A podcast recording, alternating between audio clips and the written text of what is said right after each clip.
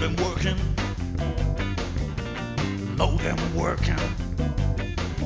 Hello, and welcome to the Community Broadband Bits podcast, a production of the Institute for Local Self Reliance and MuniNetworks.org.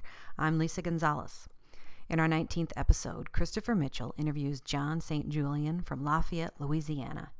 John is a local organizer who was heavily involved in the community's efforts to invest in a municipal fiber network.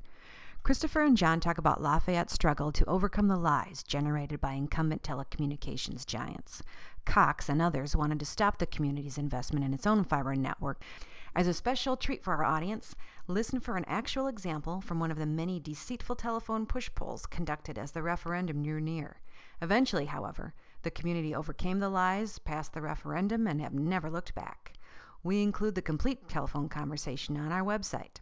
Now to Chris and John. John St. Julian, thank you so much for joining me on the Community Broadband Bits podcast. Uh, you are one of the main forces that was uh, an influential organizing force in Lafayette uh, throughout the many years in which there was a battle about whether or not to build a municipal fiber to the home network. Uh, so thank you for joining me. Oh, that's always a pleasure hey, we um, we learned about you from your prolific writings, um, and I think we'll get into that in a little bit. But first, uh, can you tell us a little bit about Lafayette for those poor souls that have not read my case study on it or or aren't familiar with your Lafayette Pro Fiber blog? It would be a great idea for folks to read that study. Incidentally, thank you. Uh, I love that. Uh, Lafayette's, a, I guess, what people would call a mid-sized city. It's located deep in the South, but also deep inside Acadiana, what we here call Acadiana, which is Cajun culture and Creole culture. Uh, and that's probably something really worth understanding, I guess, that there's a real insularity here in both positive and negative senses. Uh, there's a, a, still alive French culture, there's a still alive uh, alternate music scene that has deep roots. Uh, and those differences can be interesting when they're played out against the background of big national and international uh, causes like telecommunications for municipalities or for local communities.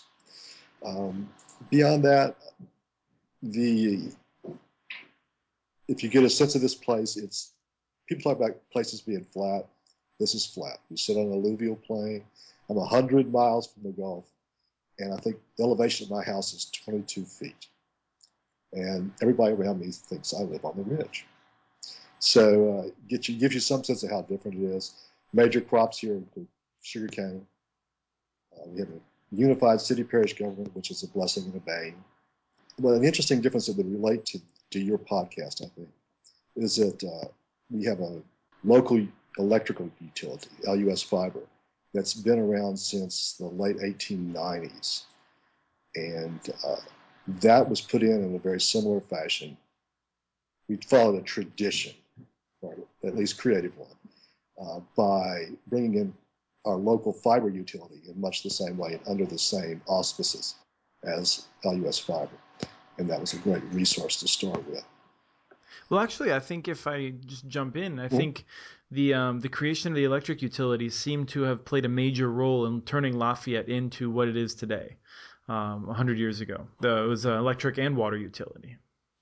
At the time, when Lafayette's located along a river called the Vermilion, at the time, New Iberia to the south and Opelousas to the north of us were both much larger cities or towns.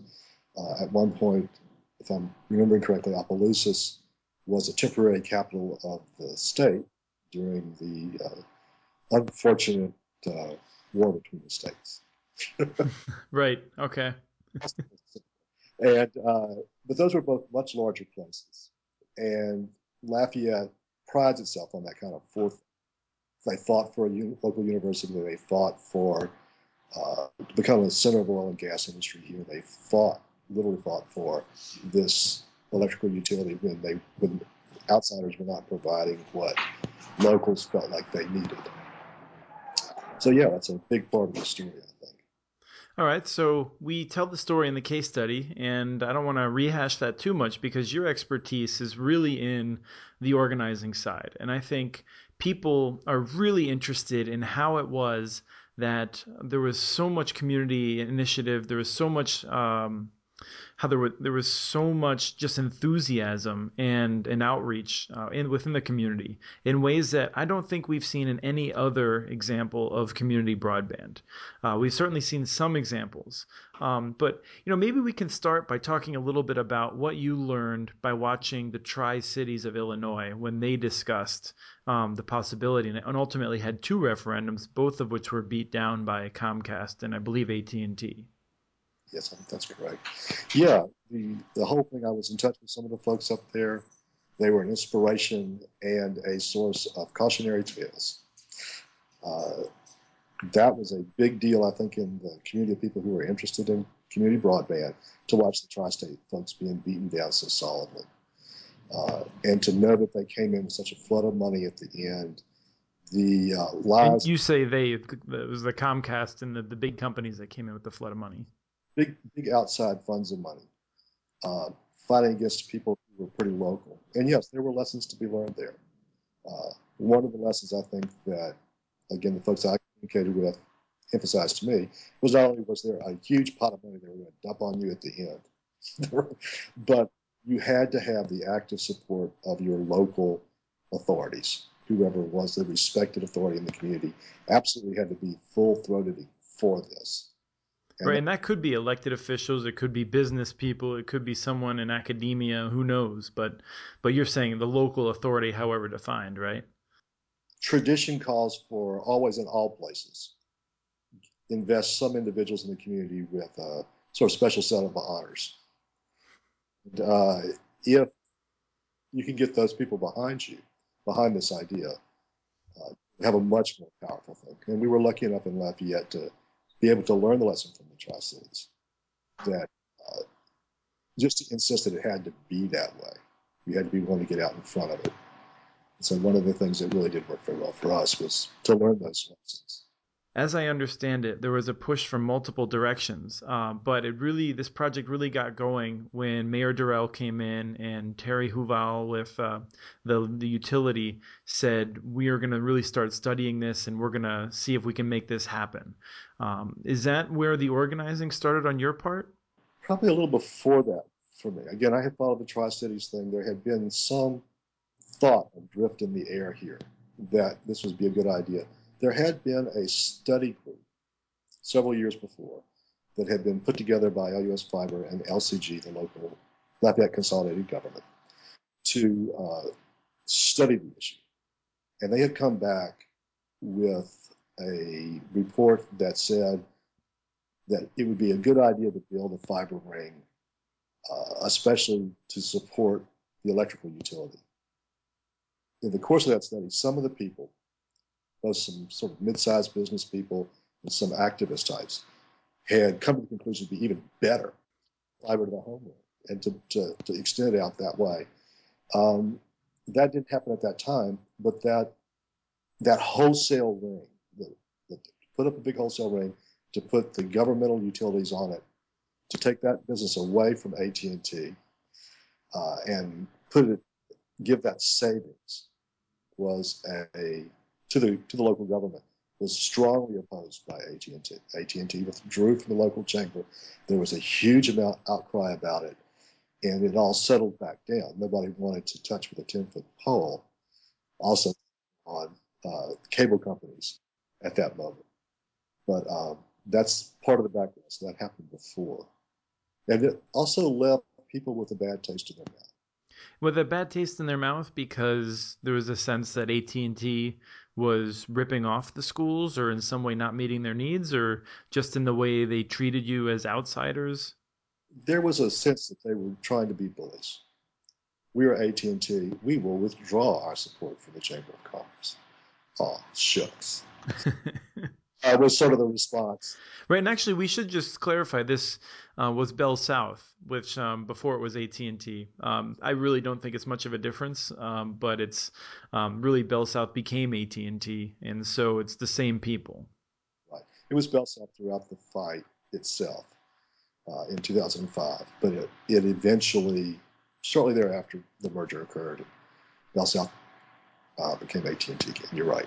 Okay, so let's talk a little bit about what was happening then. Um, you, there was a study committee, and you knew several of the people that were involved with it, and there was a recommendation that there that uh, that they do a wholesale ring when when others felt that a fiber to the home network was was appropriate at that time. What sort of actions and, and organizing did you do at that point to start changing the discussion? When it became an active issue, which did take place, as you mentioned that it sort of got laid down and put on the back burner. Uh, when that when you mentioned Joey Durel coming in as a uh, newly elected mayor, uh, instantly our first Republican mayor, probably forever. Um, he he he one of the interesting background pieces was that uh, our utility director Terry Huval had actually endorsed his opponent, his chief opponent. And Terry, I believe, and he told me that he was afraid that he was going to be fired. He got called into the mayor's office early on, very first week. What Terry actually wanted to do, greatly to his credit, was to ask him what he needed to do to keep him. uh, he was absolutely correct in the assessment that Terry Huval was a community resource and not to be trifled with. And Terry sort of, I think, in a stunned fashion, sort of trying out, well, there is this plan I've had for quite a while, and I've been really trying to push, but nobody's really going to listen. But look at this. And uh, Durel sort of said, Durel came from a very business oriented background. He was put in by, he was backed strong, let us say, by uh, local chamber interests, by local business interests, by a small group of four or five wealthy individuals in this town who've always been very influential. Right, and Durel himself was a private business owner and had been the chair of the Chamber of Commerce and was very integrated into the business community. Absolutely. So it was something, it was a leap for him. And I think that the famous quote is something on the lines of, I don't know about this, but if we don't at least give it a fair look, well, damn us. Yeah, I think the, the the expression he uses is "shame on us if we don't if we don't see how far we can take this." So that was really the that was really the turning point. So you didn't have to start by convincing your local leaders, which is tremendously helpful. Um, but you have a large enough community that, in our experience, communities of over about 50,000 people often are very skeptical of their local leaders in ways that they're not in a smaller community. Uh, so let's uh, let's talk a little bit about how you started to do some outreach. Well, first, it probably should be said that Lafayette is a small, large middle-sized city. Okay. That there is a huge amount of distrust of the local leadership.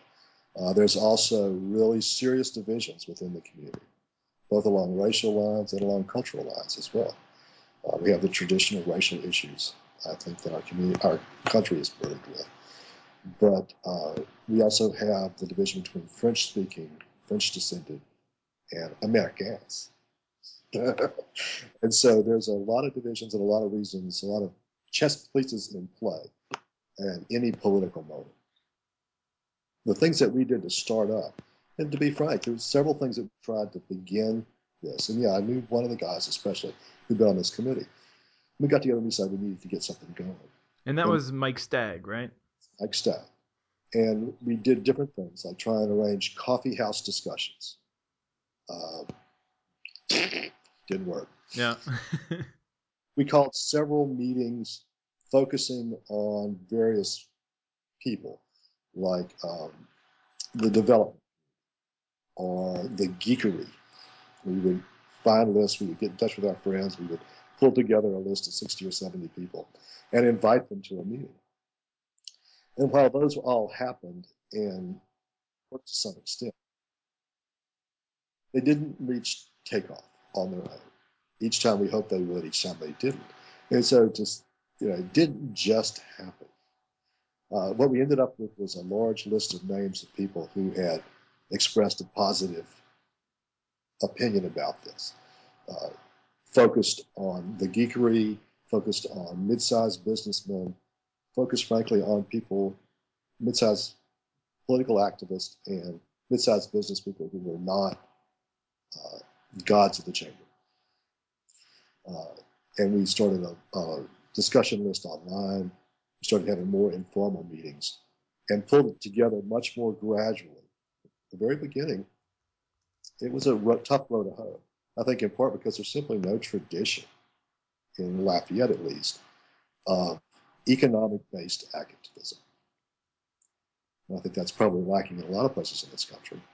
And I think it's really important to point that out. I remember um, a formative moment in my education was um, on reading a biography of Mother Jones, the labor organizer, and realizing that she probably lost, you know, five or six of the of her organizing fights for every one that she won, and that we shouldn't get discouraged if we try to organize something like in Tri Cities and get beat down um, because fundamentally the lesson to learn is is that you get smarter, you get better at it, and you find ways of of uh, and sometimes you know maybe you just find the right community that that that wants to move forward with a project like this.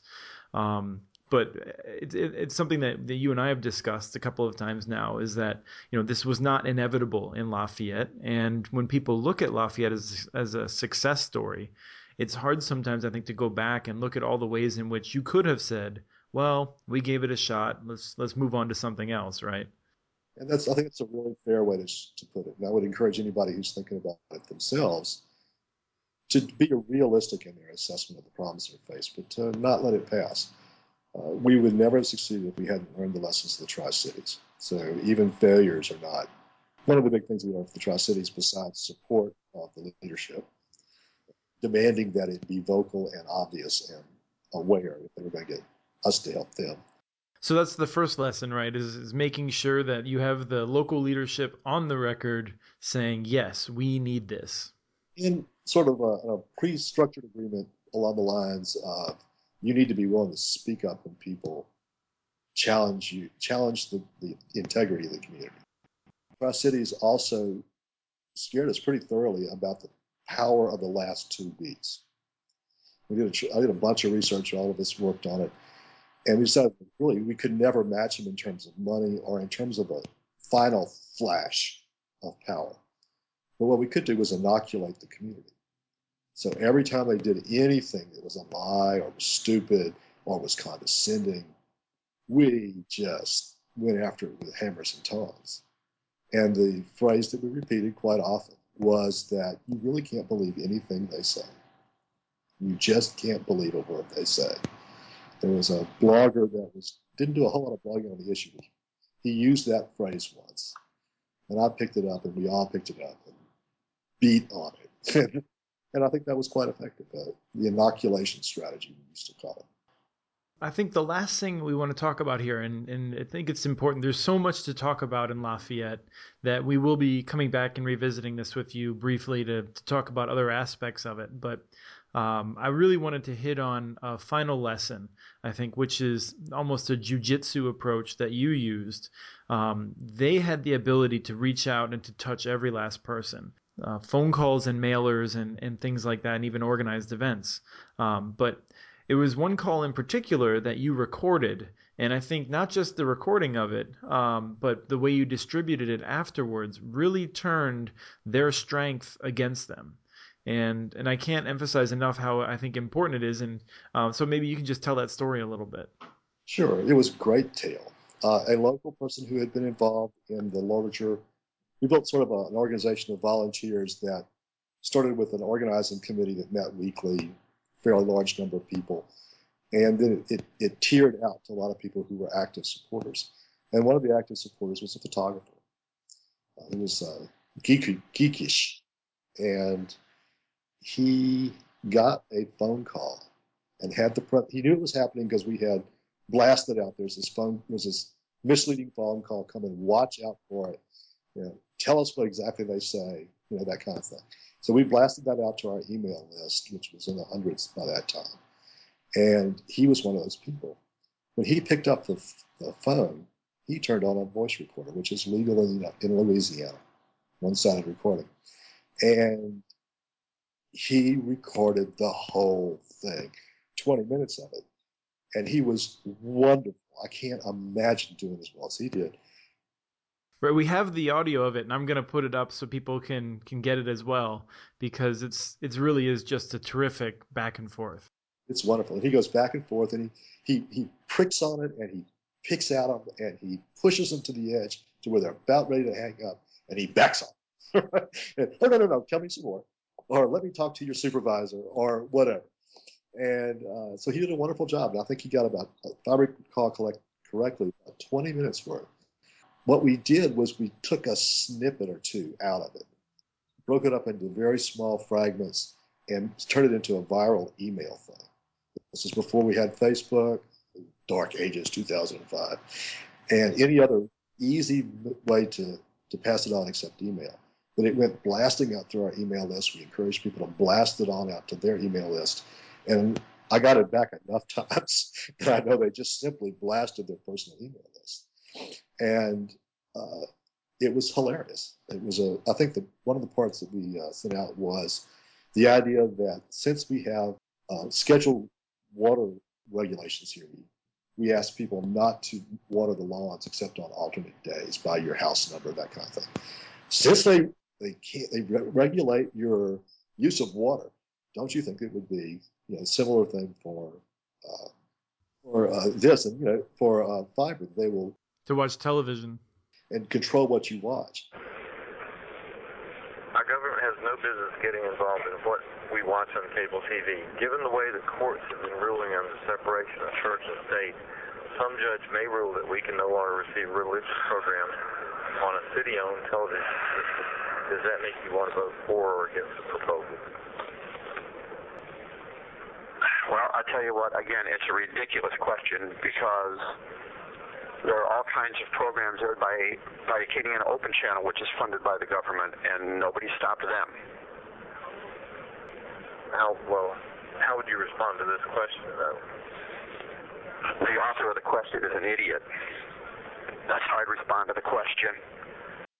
And so you get the not only do you get the silly thing said, you get the silly thing labeled right there in the moment, and that went out, that went around and around. So that was really quite a wonderful thing. You can turn lemons into lemonade.